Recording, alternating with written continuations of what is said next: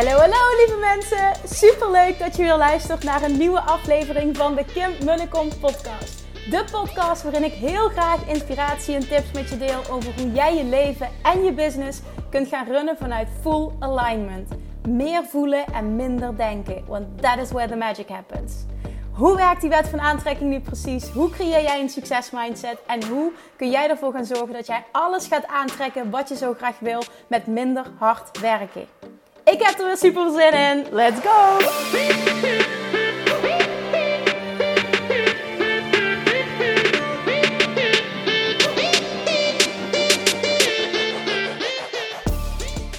Yes, yes, yes! Vandaag zit er weer een super lekker inspirerend interview op het programma. En wel met Veri van Veri.nl. Veri is Ice Queen en spiritueel coach. En zij biedt Ice Queen sessies aan. Nou, ik was natuurlijk super benieuwd wat dat precies inhoudt. Waarom dat ze doet wat ze doet. Wat een ijsbad nou precies voor haar betekent. En wat de resultaten zijn als je met haar in een ijsbad stapt. Nou, daarnaast vertelt ze uiteraard over haar reis als ondernemer. En hoe het beklimmen van de Kilimanjaro haar leven heeft veranderd. Ik uh, houd jullie niet langer in spanning. Let's go! Ferry, welkom! Hoi! Hey, super leuk dat ik jou vandaag mag interviewen voor de podcast. Dankjewel dat je daar tijd voor maakt. Ja, dankjewel voor de uitnodiging. nou, zoals altijd beginnen we altijd met een aantal korte vragen. Dus probeer uh, vanuit wat het eerste in je opkomt, of jou goed voelt, meteen te antwoorden. Je verder niet heel erg uitgebreid daarop in te gaan. En dan gaan we daarna dieper in op wie jij bent als ondernemer en uh, waarom je doet wat je nu doet. Is helemaal goed. Yes? Oké, okay, daar gaan we. Waar ben je opgegroeid? Oh jeetje. Nou, um, ik ben deels opgegroeid in Etteleur, in Noord-Brabant ligt dat, onder ja. Breda. En, en deels in Leiden. Dus zeg maar, een beetje mijn jeugd was een beetje 50-50 verdeeld. Oké. Okay. En, dat, uh, en waar woon je nu? Dat is dan de volgende vraag. Waar heeft het uiteindelijk gebracht? Nou ja, ik, ik, zit te denken, want ik heb heel veel tussenhaltes gehad in de tussentijd. Ik heb, ik heb uh, ook in Maastricht gewoond, vijf jaar. Ja? Oké. Okay. Ja. Um, ik heb, uh, en ik ben daarna ben ik naar Amsterdam verhuisd. En daar woon ik nu, okay. nou denk ik al bijna elf jaar. Maar ik woon nu eigenlijk net sinds een jaar in een dorpje net buiten Amsterdam. Oké. Okay. En dat bevalt? Dat bevalt heel ah. goed. Fijn, dat is het belangrijkste. Heb jij een plek waar je ooit geweest bent, binnen, buitenland, wat voor jou heel bijzonder was en die iedereen aanraadt om naartoe te gaan? Iedereen ook. nou ja, ja, de mensen die deze podcast luisteren, dat is toch een bepaalde doelgroep, hè, die, die resoneert daarmee, denk ik. Ik ben, ja, ik ben echt op. Eigenlijk, ik, ben, ik mag met, met heel veel trots en blijheid en dankbaarheid zeggen dat ik echt op super veel plekken ben geweest in de wereld. Cool. En um, er zijn best wel veel plekken die echt een, een speciaal plekje hebben in mijn hart. Heel veel uh, landen in, in Afrika. Afrika is natuurlijk nogal groot. Ja. Um, ik heb, ben onder andere in West-Afrika veel geweest, in Zuidelijk Afrika veel geweest. En als ik dan één plek zou moeten noemen die echt mij het meest heeft geraakt, dan is het Namibië.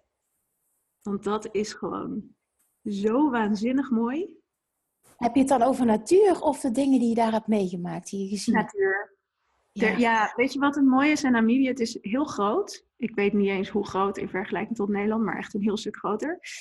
En er woont bijna niemand.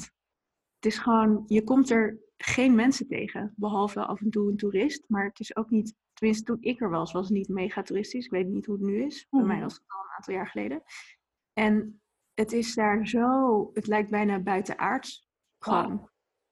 Ja. Wauw, wat mooi dit. Je moet je voorstellen, uh, want er is een vrij grote woestijn in Namibië en de grond die is heel ijzerrijk. Uh-huh. En wat er dan gebeurt is dat het zand oranje kleurt. Ja. Dus het is een oranje woestijn. En ja, dat is zo ontzettend mooi.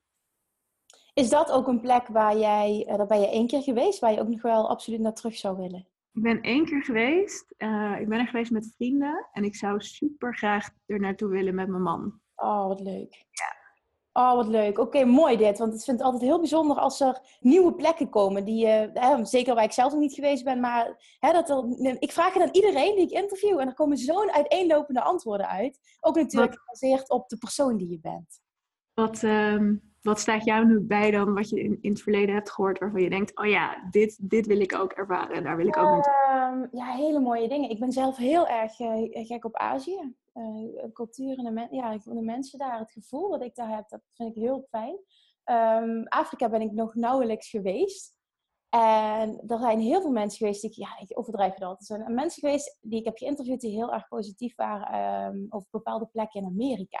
En ik ben nog nooit in Noord-Amerika geweest. En dat, toen dacht ik van, oké, dat verbaast mij. Aan de ene kant trekt me dat totaal niet. En als ik dan mensen daarover hoor vertellen, denk ik, ja, oké, misschien heb je een heel verkeerd beeld van mm. bepaalde plekken. Dus ja, is mooi. Ben jij daar binnenkort te vinden? nou, weet ik niet. We shall see. We shall see. ja, absoluut. Ik vind het altijd mooi als iemand heel gepassioneerd over een bepaalde plek uh, kan praten. Die echt wat voor hem betekend heeft, die indruk heeft gemaakt. Dat deed jij net, dat is heel mooi. Let's go, verder. Uh, wat is je favoriete quote? Quote? Oh ja. jeetje. Ja, of uitspraak of, of ja. Ik ben niet zo onwijs van de quote, moet ik heel eerlijk zeggen. Ik, ik denk ook altijd, dan zie ik al die mensen dat delen op Instagram. En dan denk ik, jeetje, is dat een ding? Moet ik daar ook iets mee? Want ik sla niet zo aan van quotes. ja, nee, maar dan moet je daar helemaal niks mee. Heb je niks van een bepaalde... Uh, ja, een, een, ja, ja, jij staat ook op een bepaalde manier in het leven. Past daar iets bij? Een, ja. Nou ja, nee, ik heb een aantal quotes die ik toevallig zelf heb, heb uitgesproken, die heel belangrijk voor me zijn. En ik weet dus niet of ik die heb, onbewust heb overgenomen van iemand anders, of dat ik ze, ja, dat ik die woorden zelf aan elkaar heb gebreid, dat weet ik niet. Maar een van mijn lievelingsdingen op dit moment is, ehm, je hoeft niet in magie te geloven om de magie in dingen te kunnen zien. Ja. En dat staat wel heel erg symbool voor hoe ik in het leven sta op dit moment. Want ja. Ja, dan zou je dat, zou je dat um, iets kunnen verduidelijken? Ja, nou, um, er, wordt, er wordt uh, best wel veel, tenminste in, in de wereld waarin ik me beweeg, wordt er best wel veel gesproken over hele spirituele um, verschijnselen eigenlijk. Dingen die, die, die je misschien, als je heel rationeel zou denken, waar je misschien niet in zou geloven of die je misschien niet zou zien. En Um, ik heb altijd best wel grote weerstand gehad tegen, nou, überhaupt het woord spiritualiteit. Dus het is best wel grappig dat ik daar zoveel mee bezig ben tegenwoordig. Ja. Um, maar uh, ik heb er altijd een soort weerstand tegen gehad, omdat ik het zo, um, ja, zo buiten de realiteit vond staan. Dat, dat je eigenlijk de verantwoordelijkheid daarmee heel snel ergens anders legt en niet bij jezelf houdt. En, en daarom had ik ook niks met termen als wonderen of of magie of nou ja, alles wat, wat ja, niet, niet per se aanraakbaar is, zeg maar. Of mhm. wat je met rationeel verstand kan beredeneren. beredeneren.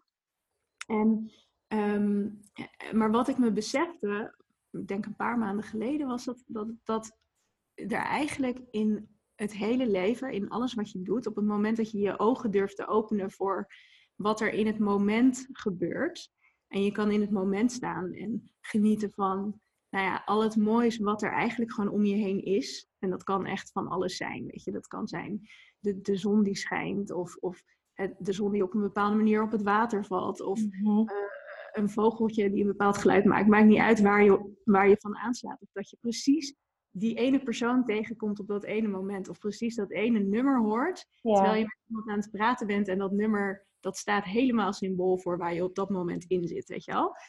En toen dacht ik van nou, weet je, je hoeft misschien ook helemaal niet te geloven in dat dat een of ander ja, super diepe betekenis heeft. Of dat dat een mega spirituele, esoterische uh, betekenis heeft. Maar je kan, je kan het wel zien en er wel van genieten. En dat is voor mij magie.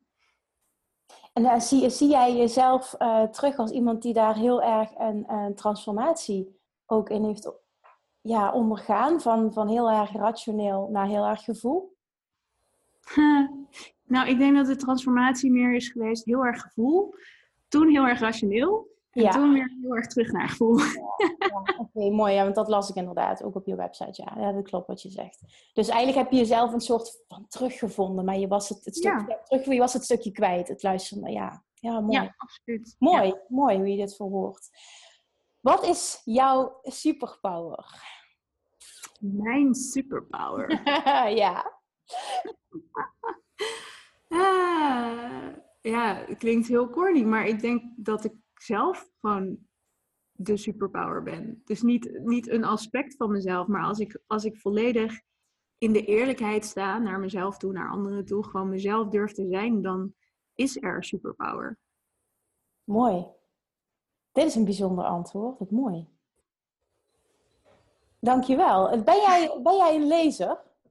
Een lezer? Ja, ben jij van, van boeken? Ben je meer van... Nou, uh, dat ben ik ook aan het hervinden. Ik heb jarenlang bijna helemaal niet meer gelezen. En ik heb nu allemaal boeken besteld. Die zijn vorige week binnengekomen. Die ik wil gaan lezen. Dus ik ben er nu aan begonnen. Elk boek één bladzijde. kun, je wat, kun je wat titels opnoemen? Ehm, nou, ik ben. Uh, um, oh, nou ga je echt lachen dat ik net zeg over spiritualiteit. Ik uh, ben uh, A Course in Miracles ben ik aan het lezen. Ja, ja, wauw. Oh, dat is een pil. Ja. Ja, wauw. Oké. Okay. daar heb ik dus tien bladzijden in gelezen of zo. En toen dacht ik, oké, okay, nu neem ik even pauze. Want, ja, snap ik. Ja. oké, okay, mooi. En wat nog meer? Um, een boek van Marianne Williamson, maar ik ben even de titel vergeten. Hij ligt op mijn nachtkastje. Ja, nou, het maakt niet uit. Marianne Williamson is in ieder geval. haar, het, is, zijn haar, het is eigenlijk haar vertaling van A Course in Miracles. Ja. Dus principes die zij eruit heeft gehaald en heeft doorvertaald. En het gaat helemaal over liefde. Mm um, en ik ben, uh, even kijken, een heel dun boekje. Oh, dat is eigenlijk wel grappig dat dat een uh, bekende of een bevriende coach van mij aangeraden. Omdat ik meer wilde weten over hoe je nou op een veilige manier uit angst komt. En dat heet Kaizen. Dat is een of andere Japanse methode, geloof ik. Um, het boek is geschreven door een Duitser. En dat gaat er dus over hoe je um, met, door, door steeds kleine stappen te zetten, je comfortzone kan vergroten. Het heel leuk. Oh, mooi. Wat, wat mooi wat jij zegt, hoe je op een veilige manier uit je angst kan komen. Ja. Ja, oh, mooi, ik mooi dit. Ik heb daar nogal mening over Ja, ja. Nou, het is wel mooi dit. Ik denk dat dit mensen aanspreekt, hoe je het omschrijft nu. Dat is heel mooi. Ja, weet je wat het is? Um, ik, ik heb zelf in het verleden een angststoornis gehad. Ja. En uh, mensen die niet zelf diep in angst hebben gezeten, die, uh, en die gewoon ja, uh, een redelijk grote comfortzone hebben en ook gewoon best wel goed gaan op zichzelf uitdagen en door de weerstand heen duwen, zeg maar. Um, die kunnen vrij makkelijk zeggen van, weet je, als je bang bent, je moet het gewoon doen en dan is het over. En als je dat zegt tegen mensen in een angststoornis, dan maak je het alleen maar groter. Want het feit dat ze het niet durven, daar is zelfs al angst overheen komen te liggen. Dat is het wat, weet je, de angst voor de angst is wat ze eigenlijk in paniek zet op zo'n moment. Ja. En het helpt niet door te denken dat je daar doorheen moet duwen. Want op een gegeven moment is gewoon elke situatie zo'n grote bedreiging, zeg maar, in je brein, uh, dat dat niet gaat. En ik was. Um, ja, ik was gewoon ineens heel erg benieuwd van hoe, hoe zou je dat nou, ook omdat ik om me heen best wel wat mensen ken die er last van hebben, van angstproblematiek. Dacht ik van, ik, ik ben eigenlijk wel benieuwd, want ik geloof dat je juist door kleine stappen te zetten veel meer effect kan bewerkstelligen. Um, ik denk dat ik dat zelf ook heb gedaan in het verleden, maar ik heb niet helemaal dat ja, gedurfd of zo. um, maar uh, ik was gewoon heel benieuwd van, is daar wel eens over geschreven? Zijn, zijn mensen daarover in gesprek? Hoe heet het boek? Nog eens. Kaizen. hoe spel je dat? K-A-I-Z-E-N. Oké.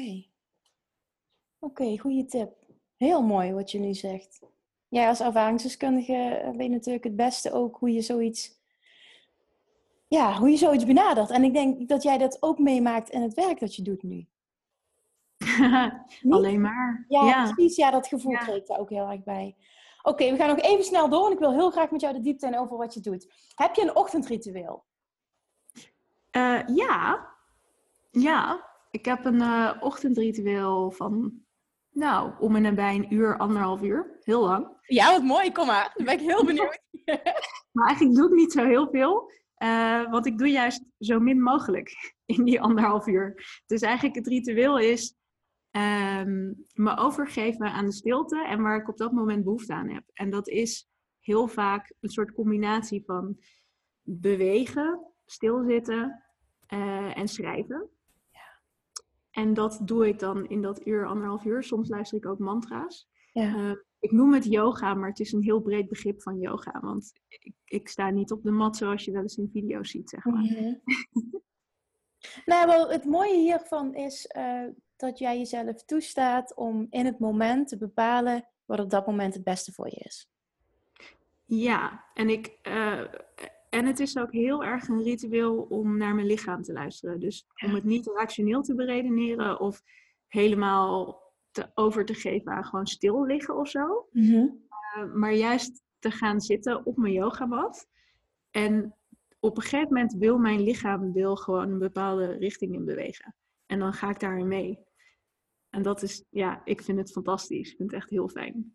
mooi dit. Ja, heel mooi. Ik denk dat dit vooral de inspiratie mag zijn. Dat het, hè, dat het niet zo is van ik doe iets vaker op een bepaalde manier. En daarom is dat mijn ochtendritueel. En dan moet ik elke dag aan voldoen.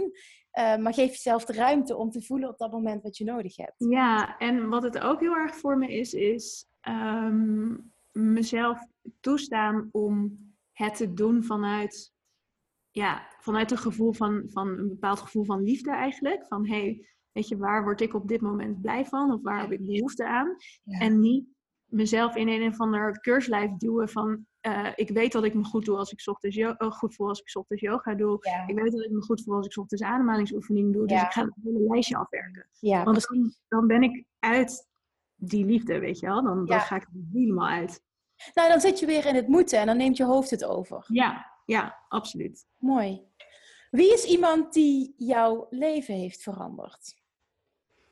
Hmm, heel veel mensen. Wie komt het eerst in je op? Nou, het allereerst eh, mijn man. Ja. Ehm, ja, die heeft ook de grootste rol in mijn leven, dus dat is denk ik vrij logisch. Kun je ook vertellen waarom? Hoezo? Omdat hij eigenlijk compleet het tegenovergestelde is van, van, van, van ikzelf, zeg maar. Hij Ja. doet alles. Hij doet alles eigenlijk op een totaal andere manier. Ja. En daardoor is het voor mij super leerzaam om te kijken naar hoe hij dingen doet. Ja. En ook te kijken van, hé, hey, kan ik het ook op deze manier benaderen en hoe voelt dat voor mij? Ja. En daar, los daarvan moet ik ook opmerken, hij is de meest positief ingestelde persoon, denk ik, die ik ken. Wauw. En ook mega realistisch. Dus hij staat gewoon echt in 100% in de realiteit. Ja, ja. Ja, mooi. Mooi. Ook hoe je dat ziet, hè? Dat, dat, dat jullie samen zijn en jullie hebben het heel fijn samen. Dat je ook kunt zien van ja, we zijn compleet verschillend. Maar dat zie ik als iets positiefs, want eh, we kunnen op die manier heel erg van elkaar leren en we vullen elkaar aan. Ja, absoluut. Heel mooi. Oké, wat, is je- wat is op dit moment een grote droom?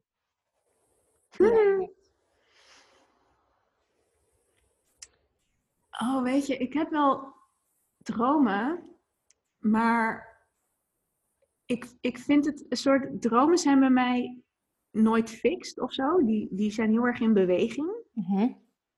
Eh, dus als ik hem nu zou uitspreken, of als ik ze nu zou uitspreken, dan, dan zijn ze ineens heel vast. En dat voelt heel gek, omdat, het, omdat ze vloeibaar zijn. Ehm, ja, maar ik heb, er, wel- ik heb er wel eentje die, waarvan ik weet van die gaat er sowieso komen. En de vorm die is wel enigszins duidelijk. Ehm, dus ik kan hem best wel uitspreken. Het moet niet. Het moet absoluut Nee, ja, ik wil het. Ik, wil het ik, wil, ik vind het een leuk experiment. Want ik ben gewoon altijd heel erg. eh, wat ik merk is dat. eh, juist omdat ik zeg maar een soort gevoel heb van wat, wat de droom is, van het eindpunt van iets wat ik, wat ik verlang, zeg maar. Mhm. Hoe het zich- dan kan manifesteren. Juist omdat ik daar eigenlijk heel weinig eh, al een beeld van, van vorm en er heel weinig waarde aan hecht, merk ik dat ik juist dat het heel vaak uitkomt. Dus als ik nu ga zeggen van ja, het ziet er precies op deze manier uit, I agree. I agree. dan, eh, ja, dan klopt het niet meer in mijn hoofd of zo. Helemaal mee eens. Ik, ben, ik snap wat je bedoelt. En dat is, uh, ja, mijn ding is dan uh, law of attraction, maar ik denk dat het op hetzelfde neerkomt. Daar wordt ook heel duidelijk in gezegd, die manier van kijken is, focus vooral op het gevoel, op de wat, hè, hoe je je wil voelen. Ja. En niet zozeer op hoe het tot je komt en hoe het zich uiteindelijk uiterlijk manifesteert. En ik denk dat dit op hetzelfde neerkomt. Dat is heel mooi wat je zegt. Waarschijnlijk, ja. ja. Maar zou je, zou je het gevoel kunnen beschrijven? Dan zou je dat, dat stukje wat je wel kan pakken, wat je wel zeker weet dat je wil, zou je dat kunnen omschrijven? Ja, het gevoel. Nou ja, het, het, weet je, er zijn gewoon, het, er hangen een heleboel kernwoorden aan vast, laat ik het zo zeggen. Het is iets wat uh, een fysieke plek waar mensen kunnen samenkomen. Dus verbinding speelt een heel grote rol. Ja. Um, en waar mensen uh, in een bepaalde gevoel van verbondenheid en veiligheid zichzelf kunnen zijn. En um, waar, waar in het moment staan en de ervaring aan zich, zeg maar, het allerbelangrijkste zijn. Ook mooi. En, en ik zie daar, weet je, als ik dan nu in vormen denk, dan ik kan van alles er, erbij zien. Het kan, het kan een, uh, een fysieke plek zijn waar uh, ik heb wel eens nagedacht over bijvoorbeeld een soort mind gym-achtig iets. Ja, uh, ja, Ik werk heel veel met ijsbaden, maar ja. je hebt niet echt een plek waar je zomaar een ijsbad kan nemen. Weet je wel, dat, dat bestaat eigenlijk niet, want je wilt eigenlijk ook dat het deels begeleid is. Er zijn geen ja. gyms staan. Ik dacht, dat het zou best wel leuk zijn om zo'n plek te creëren. Waar ook workshops bijvoorbeeld mogelijk zijn. Waar ook een soort workshopruimte is. En waar ik geleide meditaties kan geven. Nou ja, dat soort, zoiets had ik in mijn hoofd. Maar nu ik het nu tegen jou zeg, denk ik, ja, het zou ook gewoon een soort festivalterrein kunnen zijn of zo. Met tenten erop. Dus eigenlijk maakt het me niet zoveel uit hoe het Oh, wat cool. Wat cool. Ja. Is dit dan iets, dat wil ik dan wel nog van jou weten. Is dit iets, als je dat, dat hebt nu, dat gevoel van ik zou daar graag naartoe willen bewegen. Is het iets waar je dan uh, dagelijks uh, in, in je, je mind, in je gedachten, misschien het gevoel, toch mee bezig bent? Of is dat iets wat gewoon af en toe naar voren komt en... Um... Nou, ik denk dat het onbewust altijd in gedachten is. En bedoel, al die, al die waarden die ik noem, uh, ervaring, verbinding, um, in het moment kunnen zijn, contact met jezelf, dat, dat al mijn werk gaat daarover. Dus daar ja, ben ik klopt. Daar ben je continu mee bezig. Ja, dat klopt. Ja, maar een soort dat, dat, dat eindpuntplaatje of zo, dat, ja, dat, dat, dat zit ergens wel onder de oppervlakte. Beweegt ja, en eindpunt is ook zoiets, hè? Want uiteindelijk uh, is er komt weer een, uh, dat je net ook zei, het is vloeibaar. Er komt uiteindelijk toch wel weer uh, er komt iets bij, of het krijgt een andere vorm, of je ontwikkelt het nog verder. En het, het eindpunt is er niet, maar het is wel mooi om iets te hebben nu waar jij een goed gevoel van krijgt waar je naartoe kan bewegen. Ik ja, weet je, altijd... mensen hebben het natuurlijk als het gaat over manifesteren. Een manifestatie is altijd een heel erg concreet iets. Terwijl misschien hoeft het helemaal niet zo concreet te zijn. Exact. Daar hebben we het vorige week nog over gehad tijdens het event. Toen vroeg ik, wat is een manifestatie eigenlijk? En dat bijna iedereen denkt dat het iets is wat je fysiek in je handen moet kunnen, kunnen eh, houden. Om, om, snap je, bijvoorbeeld eh, het geld of uh, uh, een bepaalde situatie gecreëerd hebben voor jezelf. Maar een manifestatie is ook al de inspiratie die jij krijgt. Uh, op het moment dat je ergens naartoe wil bewegen, dat je de inspiratie ja. krijgt om een boek te kopen of om die persoon te contacteren of om die stap te zetten. En als je dat zo gaat zien, dan, dan doet dat zoveel met je gevoel. Dat, dan zie je van wauw, ik ben op de goede weg. En vanuit dat goede gevoel kun je dan veel, veel makkelijker uh, de nieuwe stapjes aantrekken die er van nodig zijn. Absoluut. Ja, ja. Oh, ja, zo zie ik het ook. Oké, okay, laatste vraag. Waar ben je vandaag dankbaar voor? ik ga nu echt het meest corny antwoord ever geven. Maar ik ben echt heel dankbaar voor dat de zon schijnt. Nee, Want dat ik is fantastisch. niet blij gisteren en eergisteren met dat druilerige weer. Nou, weet je dat ik vanochtend in de keuken stond en dat de zon binnenkwam. Dat ik dacht van, oh, wat fijn dat ik vanmiddag tijd voor mezelf heb ingepland om te wandelen, want de zon schijnt. Dat ja. is precies hetzelfde wat jij nu zegt. En hoe fantastisch is het als je serieus dankbaarheid kan voelen voor zoiets kleins? Dat is helemaal waar. Ja. Wat mooi. Oh, dankjewel Veri. Sowieso al voor deze antwoorden, want dan krijgen we toch een heel goed beeld van wie jij bent en hoe je als mens in het leven staat. Dus dat ten eerste. Maar dan wil ik nu door, want ik, ik weet zeker dat iedereen super benieuwd is. Wat, wat doe jij nu precies? Want jij bent Ice Queen. Je verzorgt ehm, ja, sessies in een ijsbad, onder andere. Hè? Daarnaast ben je ook spiritueel coach. Zou je zelf willen vertellen in eigen woorden uh, wat het is dat jij doet?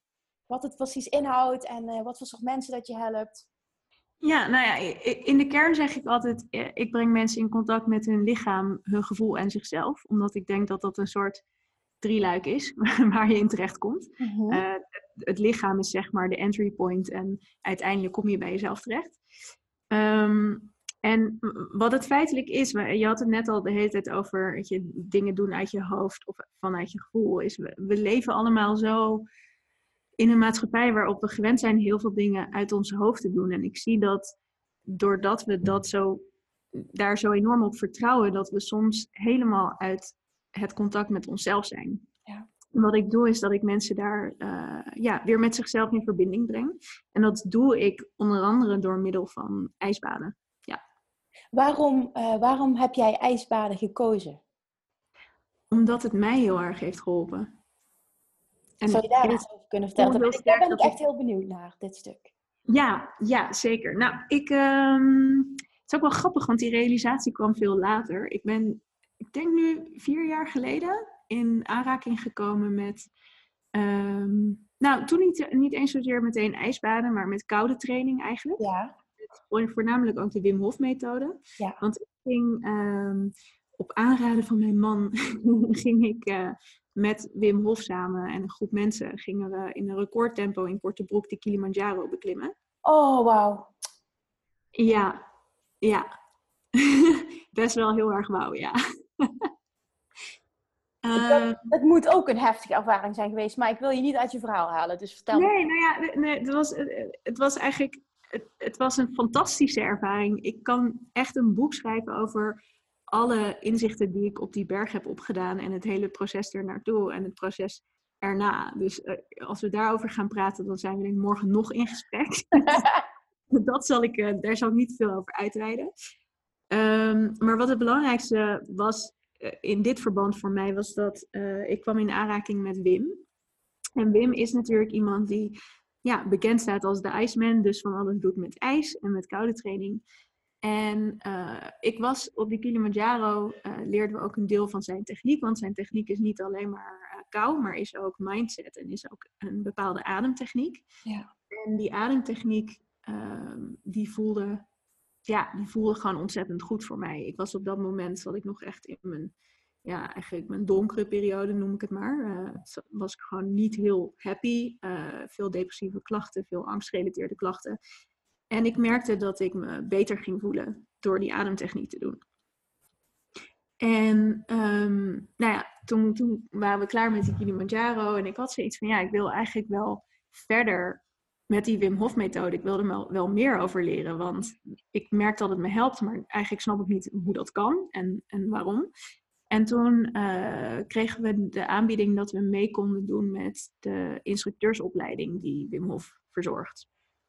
En um, mijn man die heeft er toen voor bedankt. Die had gewoon ontzettend veel uh, andere dingen te doen. En ik had zoiets van, nou ja, laat ik me er gewoon in onderdompelen. Ik weet niet eens of ik instructeur wil worden, maar ik denk dat het voor mezelf gewoon een hele verstandige keuze is. En um, nou ja, in die, in, die, in die opleiding, dus alle trainingen voor, voor het instructeurschap, daar komt natuurlijk ook het ijsbad en de koude komt daarbij kijken. En de grap is, ik had voordat ik aan die opleiding begon, had ik al een keer een ervaring gehad in een ijsbad. Um, dat was door eh, een bevriende, um, ja, een, een, familievriend, zeg maar. Of een vriend eigenlijk van Damian, van mijn man. Ja. Was dat georganiseerd. En ik had echt de meest verschrikkelijke ervaring ever. In die zin dat ik in dat ijsbad ben gaan zitten en er uit een soort gevoel van ik wil stoer zijn en ik wil niet onderdoen voor alle mannen hier. Uh, dat ik er 8,5 minuut in ben blijven zitten en dat ik er toen niet meer zelf uit kon komen. Oh. En daar ben ik zo toen van geschrokken dat ik dacht dat ijsbad is niks voor mij. Maar echt niet. Um, en toen ik in de instructeursopleiding zat, begon ik me te realiseren dat ik daarin compleet over een eigen grens heen was gegaan. Maar dat eigenlijk op dat moment niemand de tools had om mij daarop te wijzen. Omdat gewoon, ja, er, was, er was op dat moment waren er nog niet zo heel veel mensen die ervaring hadden met ijsbaden en hoe je daar op een verstandige manier mee omgaat. Zelfs in de instructeursopleiding maakten ze het eigenlijk niet mee dat mensen, ja, weet je, wisten ze nog niet tegen welke dingen mensen eigenlijk aanlopen wanneer ze aan de slag gaan met mensen, omdat het allemaal zo nieuw was. Dus jij bent er toen in gaan zitten zonder begeleiding. Niemand zei tegen jou, nu moet je eruit. Er was een begeleider, alleen hij wist niet, ehm, hij wist op dat moment nog niet dat er een soort maximum oh, tijd aan, aan moet zitten in verband met veiligheid. Ja, dus was heel erg, we zaten er allemaal heel erg in vanaf, laten we kijken hoe ver we kunnen gaan. zeg maar. Oké, ja. Nu, weet je, als, als ik mensen in een ijsbad uh, laat gaan, dan, dan hou ik gewoon bij echt niet langer dan twee minuten. Ja. Heel soms tweeënhalf, maar dat is echt wel de limiet. Um, daarna wordt het gewoon gevaarlijk. En je kan vast trainen op, op duur, maar het is eigenlijk in het kader van wat het doet voor je gezondheid, maakt het niet eens uit of je er nou twee minuten in zit of heel lang of veel langer, zeg maar. Je hebt na die twee minuten heb je het effect ook al bereikt. Misschien zelfs eigenlijk na een minuut al. Um, dus ja, maar, um, maar de grap was eigenlijk dat ik ja, toen eigenlijk in, in al die koude training daarachter kwam hoezeer ik die eerste keer in staat was geweest om over mijn eigen grens heen te gaan. En dus eigenlijk helemaal geen contact meer had met mijn lichaam daarin. Want als ik naar mijn lichaam had geluisterd, dan had, had ik echt wel aangevoeld van... hey, nu is de max wel een beetje bereikt. Het is tijd om naar uit te gaan. En dat, ik, ik was er gewoon niet. Ik was er gewoon echt niet.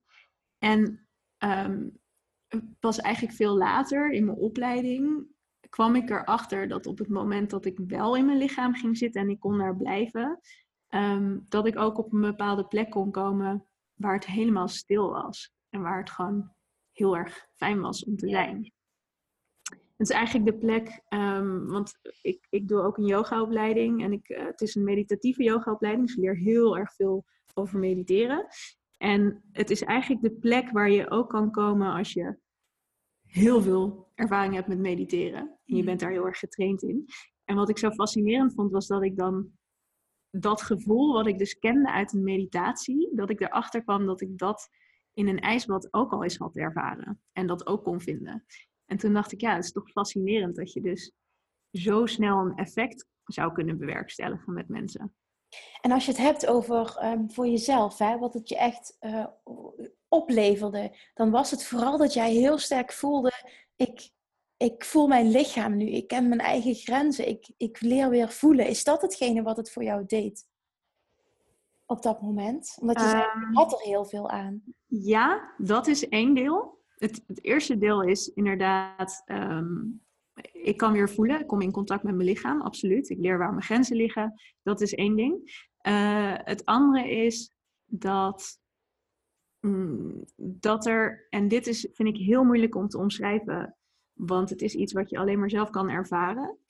Uh, er is een plek in jezelf, I don't know waar het zit, maar je kan er naartoe, uh, waar het gewoon helemaal eigenlijk stil is. Waar gewoon, waar alleen maar liefde, vrede, um, wauw, schoonheid, zo'n gevoel zit. En dat gevoel ja, dat, dat kan je dus, als je dat eenmaal kent, kan je het in heel veel dingen ervaren. Maar de eerste keer dat ik het ervaarde was in een ijsbad.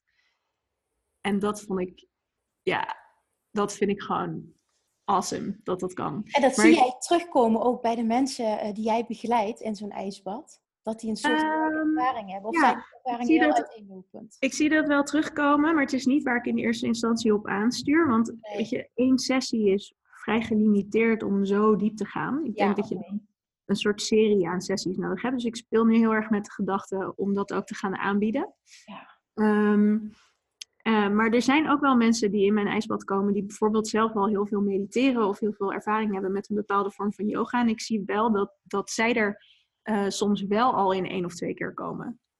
Dus dat hangt een beetje af van de persoon en, en van ja, wat voor ervaringen je daarvoor al hebt opgedaan. Maar wat ik het allermooiste vind aan het ijsbad is dat ja, ik zie het echt als een spiegel. Je, je gaat, ze zeggen wel eens over bijvoorbeeld ayahuasca van je krijgt wat je nodig hebt en nooit meer of minder. Nou, zo zie ik dat ijsbad ook.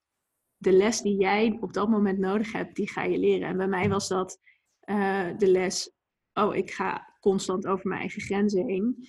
Ehm, ik ben uit contact met mijn lichaam. Dat kan ik hierin terugvinden. Maar ik zie ook, weet je, als mensen bijvoorbeeld heel erg geneigd zijn om meer, weet je, ik zie, ik zie over grenzen gaan, zie ik echt als een soort overstrekking. En je hebt ook mensen die zullen nooit in de overstrekking terechtkomen, omdat ze ehm, het liever heel, heel klein en heel veilig houden voor zichzelf. Ja. Dus ja. je dan weer in, nou ja, ik weet niet of onderstrekking een woord is, maar die zitten meer aan die kant. Ja. Als ik die mensen in een ijsbad zet, dan, dan, dan komen ze eruit met zoveel power. Dat is echt niet normaal. Kun jij vertellen wat voor soort mensen uh, nu op dit moment merk je zich aanmelden? Wat voor soort dingen lopen mensen tegen, tegenaan? Of wat, wat is het wat ze, wat ze eruit willen halen? Kun je dat, kun je dat concreet maken? Ja, het is heel divers. Al, al, allebei deze, um, allebei deze um, hoe noem je dat? Deze kanten van het verhaal komen alle, allemaal voorbij. Dus er, er zijn, het zijn veelal vrouwen, want het heet Ice Queen sessies. Dus ja, ja zijn af en toe ook wel mannen die mee willen doen, maar ik heb vooral vrouwen tot nu toe gehad. Um, en, en je doet het in een groep, hè? Het is een kleine groep. Het is een kleine groep, maximaal acht mensen. Ja. Um, met echt, ik neem echt heel veel tijd voor mensen ook. Om, ze kunnen zelfs twee keer in het ijsbad als ze dat willen. Ja. Um, en meestal in die tweede keer gebeurt nog veel meer dan de eerste keer. Omdat de eerste keer vinden mensen toch heel spannend. Dus dan ja. hebben ze best wel moeite met zich eraan overgeven. En accepteren van, oh, ik zit in deze situatie, dus ik kan me maar beter aan overgeven. En um, de tweede keer dat ze het doen, dan is die, weet ze al van, oké, ik, ik ga niet dood in ieder geval. Dit heb ik al eens gedaan. Ik weet nu wat me te verwachten staat. En omdat die angst er vanaf is, kunnen ze zich er dus veel beter aan overgeven. En dan ontstaat er echt een soort magic. Um, dus ik hoop wel dat zoveel mogelijk mensen altijd gaan voor die tweede keer. Ik ga dat ook nu wel iets meer stimuleren in mijn sessies. Wie raad jij aan, hè? Mensen die nu luisteren. Wie raad jij aan om dit te doen? Ik denk dat het iedereen zou uh, absoluut een dik voordeel zou kunnen opleveren. Ik, ik denk oprecht dat inderdaad iedereen het zou, zou, er iets aan zou kunnen hebben. Maar stel nou iemand luistert hè, en die, die loopt tegen een bepaald iets aan. Voor wie is dit nu echt geschikt? Dat je, dat je zegt van nou, die ervaringen heb ik al. Als je niet zozeer een concreet probleem nou, maar wel ja. Tweeledig, uh, nou drieledig misschien. Um, mensen die. Uh, laat, weet je, ik werk, laat ik het zo zeggen. De Wim Hof methode die is best wel uh, ingesteld ook op mensen met bepaalde um, gezondheidsaandoeningen, zeg maar. Um, en, en, die doen bijvoorbeeld heel veel met mensen ook met, met, met reuma of zijn wel andere, andere aandoeningen, geloof ik, waar veel mede-instructeurs mee werken. Ook met, met geloof ik, uh, stressgerelateerde issues of Lyme of, nou, ik hoor wel eens andere dingen voorbij komen. Mhm. Mijn focus is voornamelijk juist op eigenlijk de gezonde mensen die helemaal geen condities hebben, omdat um, ik met het andere niet zoveel ervaring heb. Ja, oké. Okay. Er zijn heel veel andere instructeurs die dat wel hebben, dus uh, dan denk ik van, nou, ga lekker daarheen. Dan heb je iemand die zelf vanuit ervaring werkt. Um, en vanuit mijn ervaring zeg ik, um, mensen die uh, moeite hebben met het loslaten van een bepaalde emotie, die kunnen heel goed naar mijn ijsbadsessie, naar mijn ijscreamsessie komen. Uh, mensen die weinig contact hebben met hun lichaam, dus die veelal alleen maar leven vanuit hun hoofd. Uh, en mensen die iets willen overwinnen in zichzelf. Dit is mooi hoe je dit omschrijft. Die eerste, hè? Die, uh, het loslaten van een bepaalde emotie. En ja. Denken dan bijvoorbeeld aan angsten, frustraties. Um, verdriet. Verdriet, inderdaad. Ja. ja. ja. Oké. Oh, dit is, dat is wel heel mooi. En merk je dat, um, dat nu, hè, de mensen die jij tot nu toe begeleid hebt, dat dat een, uh, zit daar een, een bepaalde lijn in van het klachten? De lijn is, het, alle drie komt voor. Alle drie, ja. Ja, en heel vaak heb ik ook in één sessie alle drie die dingen vertegenwoordigd. Dus niet iedereen zit daar vanuit éénzelfde verwachting of éénzelfde verlangen. Ja. Wat heeft uiteindelijk gezorgd dat jij ja hebt gezegd toen Damian, jouw man, uh, zei van laten we met Wim Hof die uh, Kilimanjaro uh, gaan klimmen? Want dat is eigenlijk het begin geweest als ik jou zo hoor. Ja. Wat maakte dat jij voelde dit moet ik doen?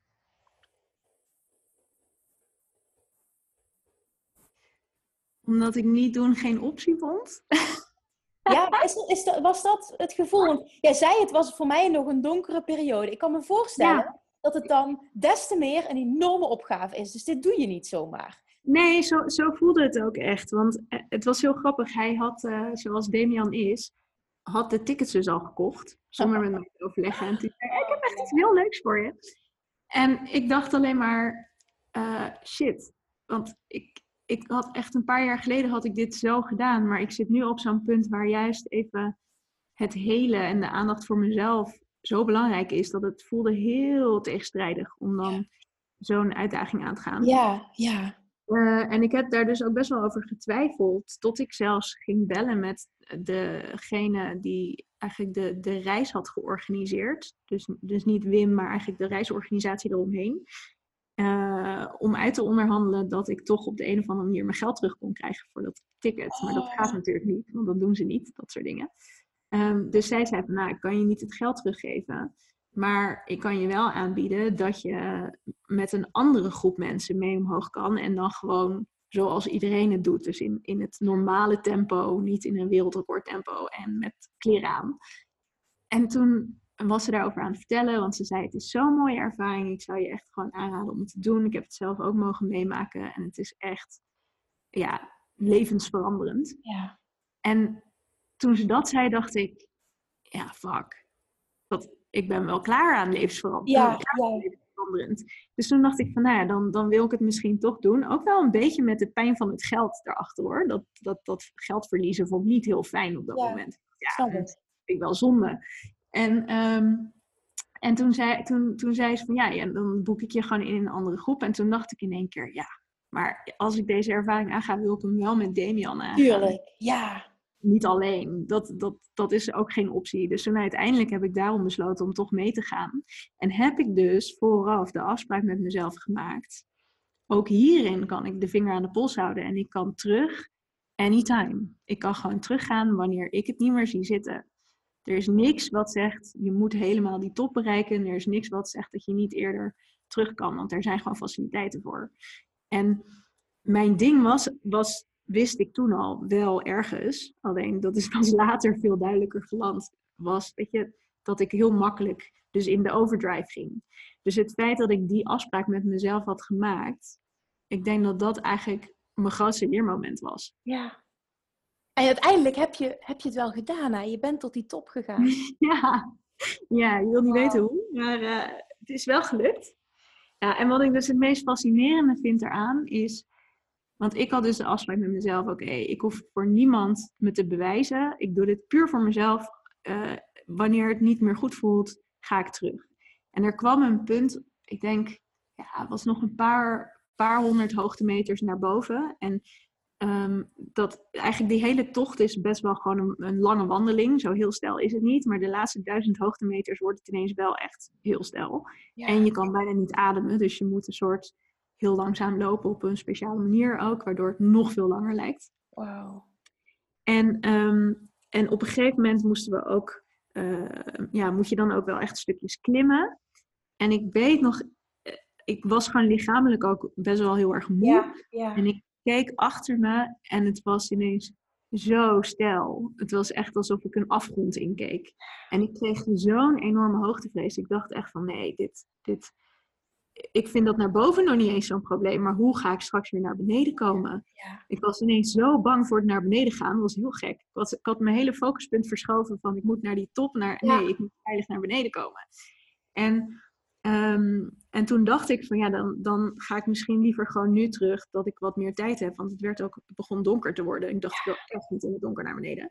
Um, en toen heeft een van die gidsen, die heeft toen gezegd van ja, maar weet je, je bent er zo dichtbij. Het zou echt zonde zijn als je nu teruggaat, want het is echt nog maar een half uur lopen of zo. Dus hij zegt van geef mij je tas en dan zorg ik wel dat je boven komt. Toen zei ik nee, je hoeft niet te zorgen dat ik boven kom. Je moet zorgen dat ik daarna weer beneden kom. Beloof het me. En toen zei ik oké, dat is goed. Dus hij had mijn tas genomen en ik heb een soort huilend die laatste meters naar boven gedaan. En het gekke is, wij, wij kwamen op de top aan. En je hebt op de Kilimanjaro heb je drie toppen. En wij kwamen op de eerste top. En dan zijn er nog twee die liggen net ietsjes hoger. Want het is een, het is een vulkaan. Dus je loopt om de kraterwand heen. Ja, ja. Het hogere punt ligt dan een beetje aan de andere kant van de krater. En omdat het al donker werd, had Wim zoiets van... Nou, het is misschien ook wel tijd om weer terug te gaan. En ehm, uh, ja, hoe, lang, hoe lang duurde die klim? Ja, in totaal waren we toen volgens mij 31 uur onderweg. Jezus. Het, het, record was iets van 31 uur en 30 minuten of 33 uur. Ergens tussen 31 en 33 uur. Dus jij hebt daar ook geslapen dan? Ja, ja. Oh, dat wel. Oké. ja. ja. dat wel. We hadden wel, ik weet eigenlijk niet hoe lang we hebben geslapen. Niet, ik denk gewoon iets van 10 uur pauze tussendoor gehad of zo. Ja, ja, ja. Maar wat ik fascinerend vond, want we kwamen op die, uh, ja, op die top. En toen was het dus van, ja, er waren een paar mensen die wilden door naar dat hoger gelegen punt. En er waren ook een aantal mensen die zeiden van, nou, ik ben eigenlijk heel tevreden nu, ik ga terug. Nou, voor mij was het heel duidelijk dat ik terugging. ik wist dat al helemaal. Ik dacht, uh, het is gewoon genoeg geweest nu. Um, maar er waren dus ook een aantal mensen die wilden eigenlijk niet terug. Maar omdat het al zo donker werd, um, heeft uiteindelijk Wim besloten voor de hele groep van nee, weet je wat, we gaan met z'n allen terug, want ik wil gewoon niet het risico hebben dat mensen in het donker alleen terug moeten lopen. Dat is gewoon niet verantwoord. En ehm, ja, toen, toen zijn we dus met z'n allen teruggegaan en het was heel gek, want mijn hoogtevrees was ineens een soort omgeslagen in ik wil zo snel mogelijk naar beneden en de manier waarop dat het makkelijkst is, is door een soort van zandskiënd de berg af te gaan. Dus loodrecht, kaarsrecht zo de berg af. Terwijl op de heenweg moest je in een soort kronkels erop ja, lopen. Ja, en, uh, en ik zag een van die gidsen dat doen en ik dacht, dit, ja, zo ben ik het snelste beneden. Ik ga dit ook doen. Dus ik ben volgens mij in uh, nog geen 30 minuten of zo, waar we, ik weet niet eens hoeveel uur we naar boven zijn geklommen. En in 30 minuten was ik terug bij het kamp. Dat meen je niet. Ja, en ondertussen zijn dus alle mensen die door wilde lopen, helemaal ingestort op de weg naar beneden. En toen dacht ik, oké, dit is echt power of the mind. Dit is echt mind over matter. Want waar jij je focus legt, ja. kan je gewoon komen. En mijn focus lag op terugkomen beneden. En hun focus lag op de top. En oh, dat is echt bizar. Nou, maar plus um, ook nog eens, je hebt geen keuze. Je moet naar beneden. Dus ja. je kan daar heel moeilijk over gaan doen. Maar uiteindelijk, je moet toch naar beneden. En jij hebt het heel slim aangepakt door het dan op, op een hele, ja, voor jezelf de meest snelle manier voor elkaar te krijgen. En, en misschien ook de, de, minst enge. Ik weet niet hoe je dat ervaren hebt. Maar uiteindelijk is het zo. Ik heb maar zo'n hele kleine ervaring uh, laatst in Thailand gehad. Maar dat, dat was een minuscule ervaring. Wat, als je kijkt naar wat jij hebt gedaan. Maar het was wel, ik was helemaal kapot fysiek. En ik moest nog naar beneden. En ik was heel kort aan het miepen en aan het zeiken. Maar ik dacht, ja Kim, je kan dit wel doen, maar je zult toch naar beneden moepen. Dus hou je kop en ga gewoon zorgen dat je zo relaxed mogelijk, zo snel mogelijk beneden komt. Ja. dan verleg je dus letterlijk wat jij zegt, je verlegt je focus. En je focust op uh, dan het kijken in mogelijkheden in plaats van hoe vervelend en lastig en onmogelijk het allemaal is. En dan gebeurt er ook echt iets met wat je fysiek aan kan op dat moment. Absoluut. Ja. Ja, ja en wat ik, wat ik ook Weet je, we hadden het eerder al over angst. Wat ik heel fascinerend vond, was dat ik dus de eerste keer dat ik naar beneden keek, toen ik nog naar, op weg was naar boven, dat ik echt alleen maar een heel enge situatie zag. Dus ook alleen maar in die angsttermen kon denken. Ja, ja. En toen ik terugging, heb ik de lol gevonden in naar, naar het naar beneden gaan. En ineens was dat hele doemscenario wat ik zag, dat bestond niet meer. Want het was minder stijl ineens en het was, het was gewoon niet meer eng dus ook dat, de, de, de, de tricks your mind can play on you, zeg maar. Het is echt bizar. Nou, ik denk dat jij ook zo in het leven staat. Dat jouw mind bepaalt gewoon echt wat je ervaart, hoe je je voelt. Um, ja, en hoe ik het dan altijd omschrijf, wat als ik dus daadwerkelijk in je leven manifesteert. Door waar jij kiest om op te focussen. Je kan twee, twee mensen kunnen hetzelfde zien. En kunnen compleet andere ervaring hebben. Ja, ja. ja. Oh, Helemaal. fantastisch verhaal dit. En nu, nu als laatste, want we zijn al een tijdje bezig, als laatste. Wat... Ja, je hebt net verteld waarom dat je doet wat je doet, hè? Maar wat heeft er uiteindelijk voor gezorgd dat jij ehm, dit pad durfde te bewandelen. Dat jij je hart hebt gevolgd en, en als ondernemer dit bent gaan doen voor andere mensen. Want heel veel mensen willen dit, maar heel veel mensen durven het ook gewoon niet. Bijna niemand durft uiteindelijk die stap te zetten. Wat heb Dan jij bedoel je de stap om ondernemer te worden? Ja, ja om, om het gewoon te doen. Om, om, ja, precies. Hoe is, hoe is dat pad voor jou? Wat, wat heeft jou getriggerd om die stap te zetten? Nou ja, ik moet allereerst zeggen, ik heb niet zo moeite met het idee van ondernemerschap. Want dat deed ik daarvoor ook al, alleen uh, op een heel ander vakgebied, zeg maar. Oké. Uh, maar ik was daar heel ongelukkig in. En ik realiseerde me op een gegeven moment, want ik zie ondernemen echt als een, als een spel. En ik ben gek op spellen. Dus Ja. alles wat een beetje tactisch en strategisch is, daar word ik, ga ik echt van aan. Dat vind ik super, super leuk. En het, het, vergt, het, het prikkelt ook wel een beetje je drive om ergens goed in te zijn, zeg maar. En ergens een soort bepaalde, soort meetbaar succes in te behalen. En daar ga ik heel goed op. Dus dat, voor mij was dat, dat eigenlijk een no-brainer. Ehm, maar wat ik heel erg eh, daarin ervaarde, was dat ik iets aan het doen was waar ik gewoon op leeg liep, zeg maar, qua, qua materie, qua Mhm. waar ik mensen mee hielp en op wat voor manier ik mensen hielp. En ik heb toen, ehm, begin vorig jaar, heb ik even een, een eh, periode pauze genomen. Heb ik echt al mijn klanten weggedaan en gedacht, ik ga gewoon eventjes helemaal niks doen. En in die periode ontstond er een soort ruimte om meer naar binnen te kijken en, een, en te voelen waar nou eigenlijk mijn verlangen vandaan kwam om mijn verlangen was altijd om mensen te helpen, maar ik snapte nooit hoe ik daar handen en voeten aan kon geven, want ja, mensen helpen is super breed. Ja, ja. Ehm, en ineens zag ik in dat, eh, dat ik mensen alleen maar kon gaan helpen op de manier waarop ik mezelf geholpen had. En daar is, is nu mijn nieuwe onderneming uit ontstaan. Maar alleen al het feit dat jij hebt gezegd: ik stop met dat oude bedrijf, ik stop met die klanten, ik durf dat. Alleen dat al.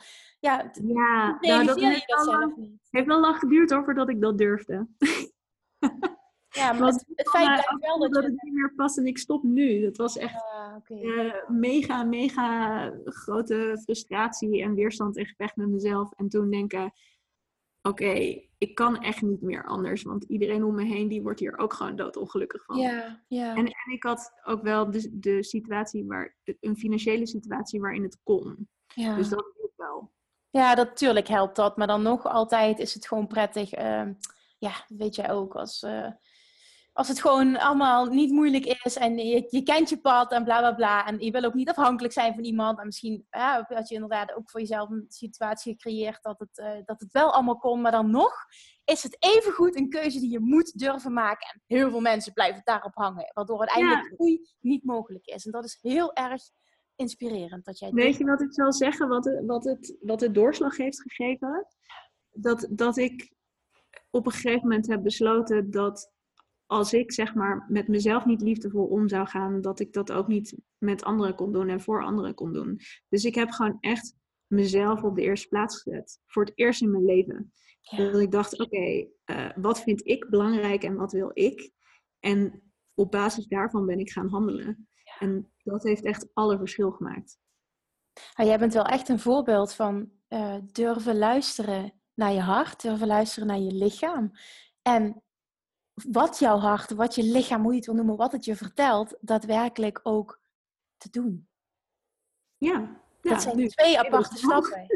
Ja, maar dat, dit, dit merk ik nu echt nu met jouw pret. Dit, dit is echt zo'n inspiratie voor andere mensen. Ten eerste is het durven luisteren, durven voelen. Maar wat je voelt, ook om daadwerkelijk daar wat mee te doen, die stap te zetten. Dat zijn twee verschillende dingen. En dat heb je beide gedaan. En dit is het resultaat. Dit is Ja. echt heel mooi. Dit vind ik echt heel tof dat je dit hebt gedaan.